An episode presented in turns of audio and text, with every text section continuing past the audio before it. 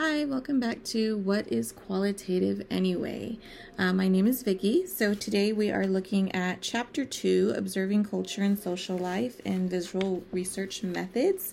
Um, so, the beginning of the chapter, the author is explaining how um, social scientists use their epistemology, like their knowledge and methodology, you know, the method that they'll use to conduct study, um, you know, in different forms, but that it's important let people know that this form of uh, data that this chapter is about social documentary photography is important um, to social scientists.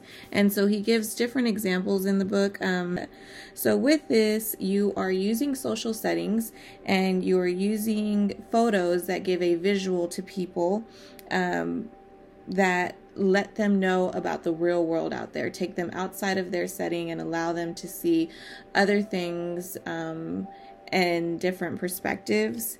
Um, so the major parts that, or the major studies in the chapter are um, material world, where uh, Menzel goes to different parts of the world. He goes uh, to parts of the world that have economic inequality. He goes to other places where you don't see that. Uh, like in Houston, Texas, there's a family uh, that has all their belongings out, and then you can look at other pictures of other families in different parts of the world uh, where they have very few items. Um, in comparison, you can see the economic inequality. But one thing that the pictures point out that I think it's important to mention is you can still see um, happiness in some of those families' faces that have much less. So it helps to uh, frame you know what is important and also show you know the different norms in parts of the world. Here in the west it is very much more material.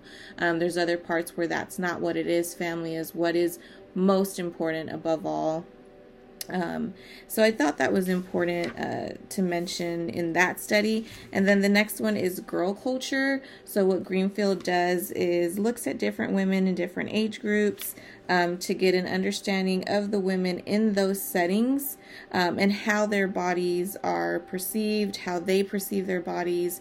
And then looking at the picture, you're able to kind of get an understanding of the setting. You're still kind of creating your own context but you're looking at you know these women in their lives in those moments and i think that's important um, the last one didn't really interest me i have to say but I did see a relevance um, to a different, to the first chapter in qualitative research that I kind of connected. The Great Central Valley are portraits that a photographer took of the Central Valley. Um, and it just shows uh, the footprint of humans, you know, in these areas. You can see uh, aerial views of things uh, or people in their settings in that area but um, it shows you just the realities that I think it was talking about in the first chapter. How um, their their social con everything around us can be a social construct. You know, uh, the roads. You know the the cars that we drive, the stores that we go to. Um, so looking at those pictures of that area reminded me of that as a reminder, you know, that there's a bigger social pattern um, in the world. And then from there, to um, describe how pictures can be subjective, you know, depending on the photographer. Um, it mentions that um, most of the pictures in those projects, uh, there wasn't much context, much description. It was left, you know, to the reader to view and kind of create their own analysis. Um, and then it kind of just gives you a idea of how you know certain ideas about culture and social life are. Uh, you know because we can look at some of those pictures in material world and see the differences um, you know in the uh, family in the material itself in the environment just the different aspects of the picture and how they differ from our life here in the west.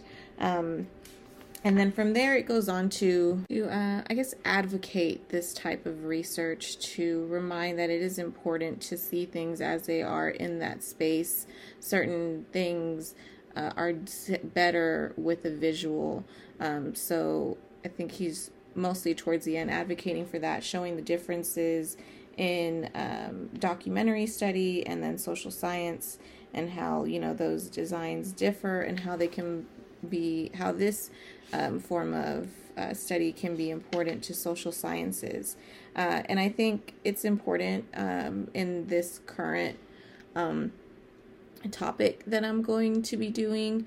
Um, there's many photos in feminism uh, that represent a lot of different views and issues and concerns, but it's interesting, um, possibly using imagery to maybe someone who isn't familiar with feminism um, after trying, you know, to see what their definition is. And I, I don't know if this is part of how the interview process works, but this is where my mind is taking me, showing them pictures and uh, maybe of a protest or a different picture that's part of, you know, feminism studies and seeing what their interpretation of that picture is. And I look forward to sharing that experience with you. Thanks for listening.